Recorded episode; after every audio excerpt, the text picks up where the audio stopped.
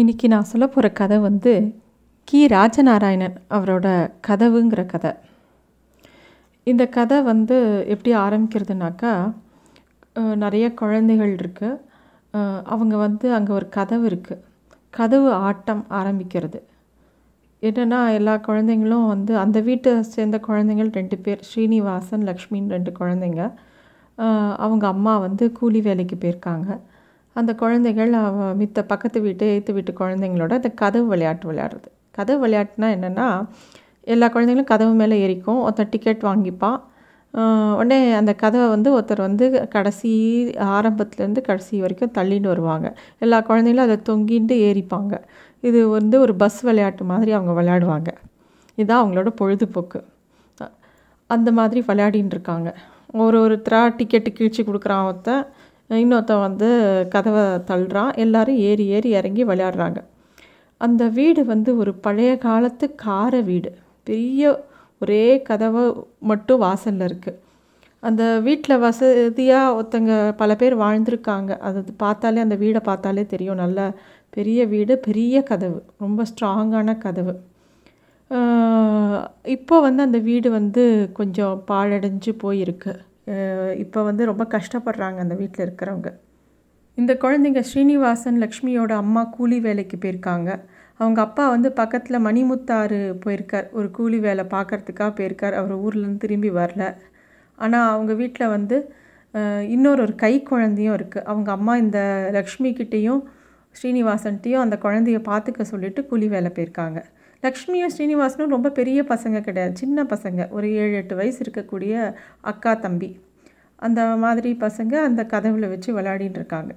ஒரு நாள் லக்ஷ்மி ரோட்டில் வந்து ஒரு தீப்பெட்டி படத்தை கண்டு கையில் எடுக்கிறா. அது பார்த்தா ரொம்ப அழகாக இருக்குது லைட்டாக கொஞ்சம் அழுக்காக இருக்குது உடனே அவன் தன்னோட எச்சிலை துப்பி அதை நல்லா பாவாடையால் தொடச்சி துடைக்கிறான் குழந்தைகளுக்கு எப்பயுமே ஒரு நம்பிக்கை. தன்னோட எச்சல் எல்லா விஷயத்தையும் சுத்தப்படுத்திடும்னு சொல்லிட்டு. அதே மாதிரி இந்த குழந்தையும் அந்த தீப்பெட்டியை துப்புறது அந்த அழுக்கை தொடச்ச உடனே அந்த அழுக்கு எல்லா இடமும் பரவலாக பறந்து கொஞ்சம் வெளி கொஞ்சம் பளிச்சுன்னு தெரிகிற மாதிரி இருக்குது உடனே அவளுக்கு ஒரே சந்தோஷம். அதை கொண்டு வந்து ஸ்ரீனிவாசன்கிட்ட காமிக்கிறா. இங்கே பாரு நான் என்ன கொண்டு வந்திருக்கேன்? அப்படின்னு சொல்லிட்டு அக்கா அக்கா ஒரே ஒரு தடவை பார்த்துட்டு தரேங்க்கா அப்படின்னு அந்த பையன் கேட்குறான் சரி நீ பார்த்துட்டு உடனே கொடுத்துடணும் என்ன? அப்படின்னு சொல்லி இவளும் கொடுக்குறா. அதுக்கப்புறம் இதை எங்கே ஒட்டலாம் அப்படிங்கும்போது அந்த கதவில் ஒட்டலாம் வாடா அப்படின்னோடனே வீட்டில் இருக்கிற கொஞ்சம் கஞ்சி பசையை எடுத்துன்னு வந்து அந்த கதவில் ஒட்டுறாங்க. அந்த கதவில் ஒ- அவங்க ஒட்டும்போது அதுக்கு மேலே ரொம்ப ரொம்ப காலத்துக்கு முன்னாடி வேறு யாரோ ஒட்டின ஒரு படம் அங்கே இருக்குது ஒருவேளை ஸ்ரீனிவாசனோட அப்பாவோ யாரோ சின்ன வயசில் ஒட்டின படமாக இருக்கும் அது. அதை ஒட்டிட்டு அவங்க திருப்பி அந்த கதவு ஆட்டத்தை விளையாட ஆரம்பிச்சிடுறாங்க. இந்த மாதிரி இவங்க விளையாடின்னு இருக்கும்போது அங்கே வந்து அந்த ஊர் தலையாரி வரார். தலையாரி வந்து லக்ஷ்மி உங்கள் ஐயா எங்கே? அப்படின்னு கேட்குறாரு அந்த குழந்தை வந்து எங்கள் ஐயா ஊருக்கு போயிருக்காரு அப்படின்னு சொன்ன உங்கள் அம்மா? அப்படின்னோடனே அவங்க அம்மா காட்டுக்கு கூலி வேலைக்கு போயிருக்காங்கன்னு சொல்கிறது சரி அம்மா வந்தவுடனே நான் வந்தேன்னு சொல்லு எனக்கு வந்து பணம் கொடுக்கணும் உங்கள் அம்மா. அப்படின்னு சொல்கிறார் அந்த குழந்தைக்கு ஒன்றும் புரியல. அவ்வளோ பெரிய சின்ன குழந்தைகிட்ட போய் அம்மா பணம் கொடுக்கணுன்னா அது சரி அப்படின்னு சொல்லி தலையாட்டுறது. மறுநாள் வந்து திருப்பியும் அந்த தலையாரி வராரு. இந்த சமயம் அவங்க அம்மாவை லக்ஷ்மியோட அம்மாவும் இருக்கும்போதே வந்து கேட்குறாரு பணம் பாக்கி இருக்குது அதை முதல்ல தீர்த்து வைங்க அப்படின்னு சொல்லிட்டு. உடனே அந்த அம்மா சொல்கிறாங்க என் புருஷன் வந்து மணிமுத்தாறு போய் அஞ்சு மாதம் ஆச்சு ஒரு தகவலையும் காணும். மூணு வருஷமாக மழை தண்ணியே இல்லை. நாங்கள் எதை வச்சு உங்களோட கடனை அடைக்கிறதுன்னு எனக்கு தெரியல. நானும் டெய்லி கூலி வேலைக்கு போயிட்டு வந்து இந்த மூணு குழந்தைகளையும் காப்பாற்றின்னு இருக்கேன் அப்படின்னு சொல்கிறாங்க அந்த அம்மா என்ன புலம்பினாலும் அவருக்கு வந்து அதெல்லாம் பெருசாக காதில் விழலை. அவரை பொறுத்த வரைக்கும் காசு திருப்பியும் வரணும். சரி என்ன செய்வியோ எனக்கு தெரியாதும்மா. எனக்கு காசு வேணும் அப்படின்னு சொல்லிட்டு அவர் அந்த இடத்த விட்டு போயிடுறாரு. அவர் போனவர் மத்தியானமாக வேலையில் வந்து அந்த வீட்டுக்கு ஒரு நாலு பேரை கூட்டின்னு வர்றாரு அப்போ அந்த அம்மா கூலி வேலைக்கு போயிருக்கு. வீட்டில் யாரும் இல்லை. இந்த ரெண்டு குழந்தைங்களும் அந்த கை குழந்தை தூளியில் தூங்கிட்டு இருக்கு. அவர் பாட்டுக்கு வந்து அந்த கதவை கழட்டி தூக்கிண்டு போகிறாரு அந்த நாலு பேரும் அந்த கதவு அவ்வளோ கனமான கதவு.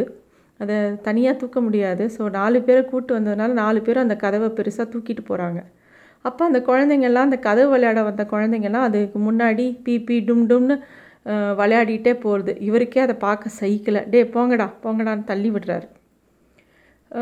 லக்ஷ்மிக்கு அதோட வருத்தம் புரியுது. ஆனால் ஸ்ரீனிவாசனும் அந்த விளையாடுற குழந்தைங்களோட போயிட்டு திரும்பி ஓடி வந்து பார்க்குறான் லக்ஷ்மி வந்து அவங்க வீட்டு வாசலில் உட்காந்து அழுதுட்டுருக்கு. அந்த கதவு போனவுடனே விளையாட வந்த குழந்தைங்களாம் நாங்களாம் எங்கள் வீட்டுக்கு போகிறோம்ப்பா அப்படின்னு அதை இது போயிடுறா போயிடுறாங்க.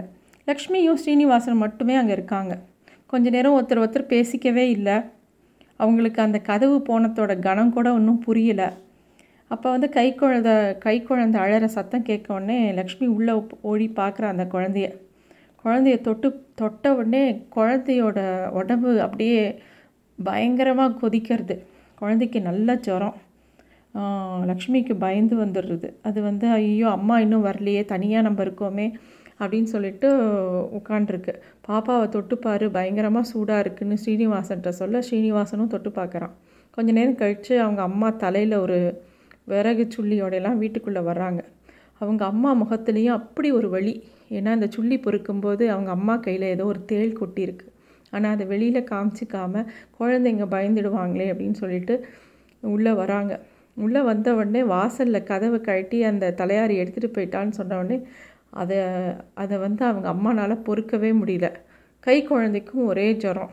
எல்லாம் சேர்ந்து அவங்கள போட்டு அழுத்துற மாதிரி வந்தவுடனே குழந்தைங்க முன்னாடி அழக்கூடாது தைரியமாக இருக்கணும்னு நினச்ச அந்த அம்மா வழி வலி தாங்காமல் ஐயோ அப்படின்னு அழறாங்க. என்னை பெற்ற தாயே அப்படின்னு அழுறிண்டு பயங்கரமாக அழறாங்க.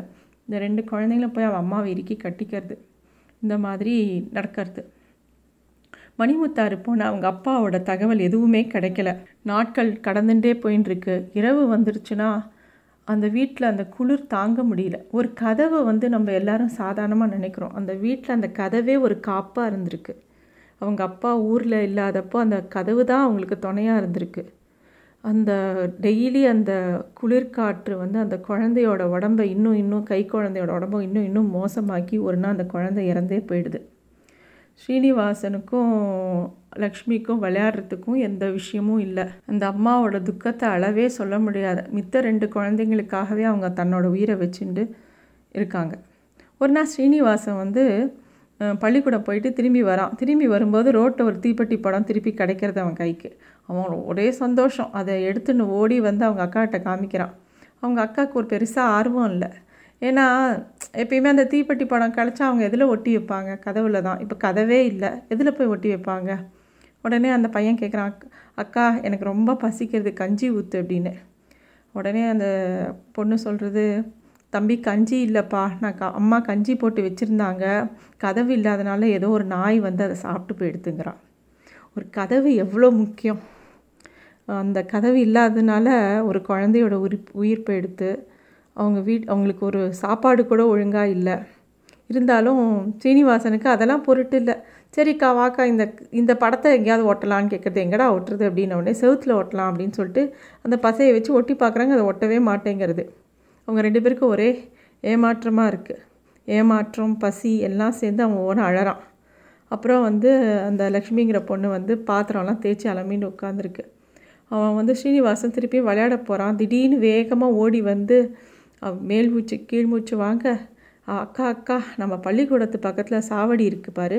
அதுக்கு பின்புறம் நம்ம வீட்டு கதவு இருக்குக்கா. கண்ணால் நான் பார்த்தேன் அப்படிங்கிறான்.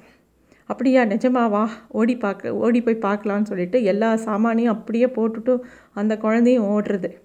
உண்மைதான் அதே கதவு சாத்தப்பட்டு இருந்தது தூரத்திலிருந்தே தங்கள் நண்பனை இனம் கொண்டு கொண்டார்கள் சிச்சிறுவர்கள் பக்கத்தில் யாராவது இருக்கிறார்களா என்று சுற்றுமுற்றும் பார்த்தார்கள். ஒருவரும் இல்லை. அவர்களுக்கு உண்டான ஆனந்தத்தை சொல்ல முடியாது. குழந்தைகளுக்கு எவ்வளோ துக்கம் இருந்தாலும் ஒரு சட்டுன்னு ஒரு நிமிஷத்தில் அது மறைஞ்சு போயிடும். நமக்கு தான் வந்து பெரியவங்களுக்கு தான் மனசு குழப்பி குழப்பி அந்த பிரச்சனையை இன்னும் பத்தாயிரம் தடவை பெருசாக்கிப்போம். ஆனால் அந்த குழந்தைங்களுக்கு அந்த கதவை பார்த்த உடனே அவ்வளோ இருந்த எல்லா துக்கமும் போயிடுது ஓடி போய் அந்த கதவை போய் கட்டிக்கிறாங்க. கதவோடு தன் முகத்தை ஒட்ட வைத்து கொண்டாள் லக்ஷ்மி. அழ வேண்டும் போலிருந்தது அவளுக்கு. ஸ்ரீனிவாசனை கட்டிப்பிடித்து கொண்டாள். முத்தமிட்டாள் சிரித்தாள். கண்களிலிருந்து கண்ணீர் வழிந்தோடியது. ஸ்ரீனிவாசனும் லக்ஷ்மியை பார்த்து சிரித்தான். அவர்கள் இருவரின் கைகளும் கதவை பலமாக பற்றி இருந்தன. இந்த மாதிரி இந்த கதை முடியறது. ரொம்ப அழகான இமோஷ்னலான கதை. கண்டம் கண்டிப்பாக படிக்க வேண்டிய கதை. தேங்க்யூ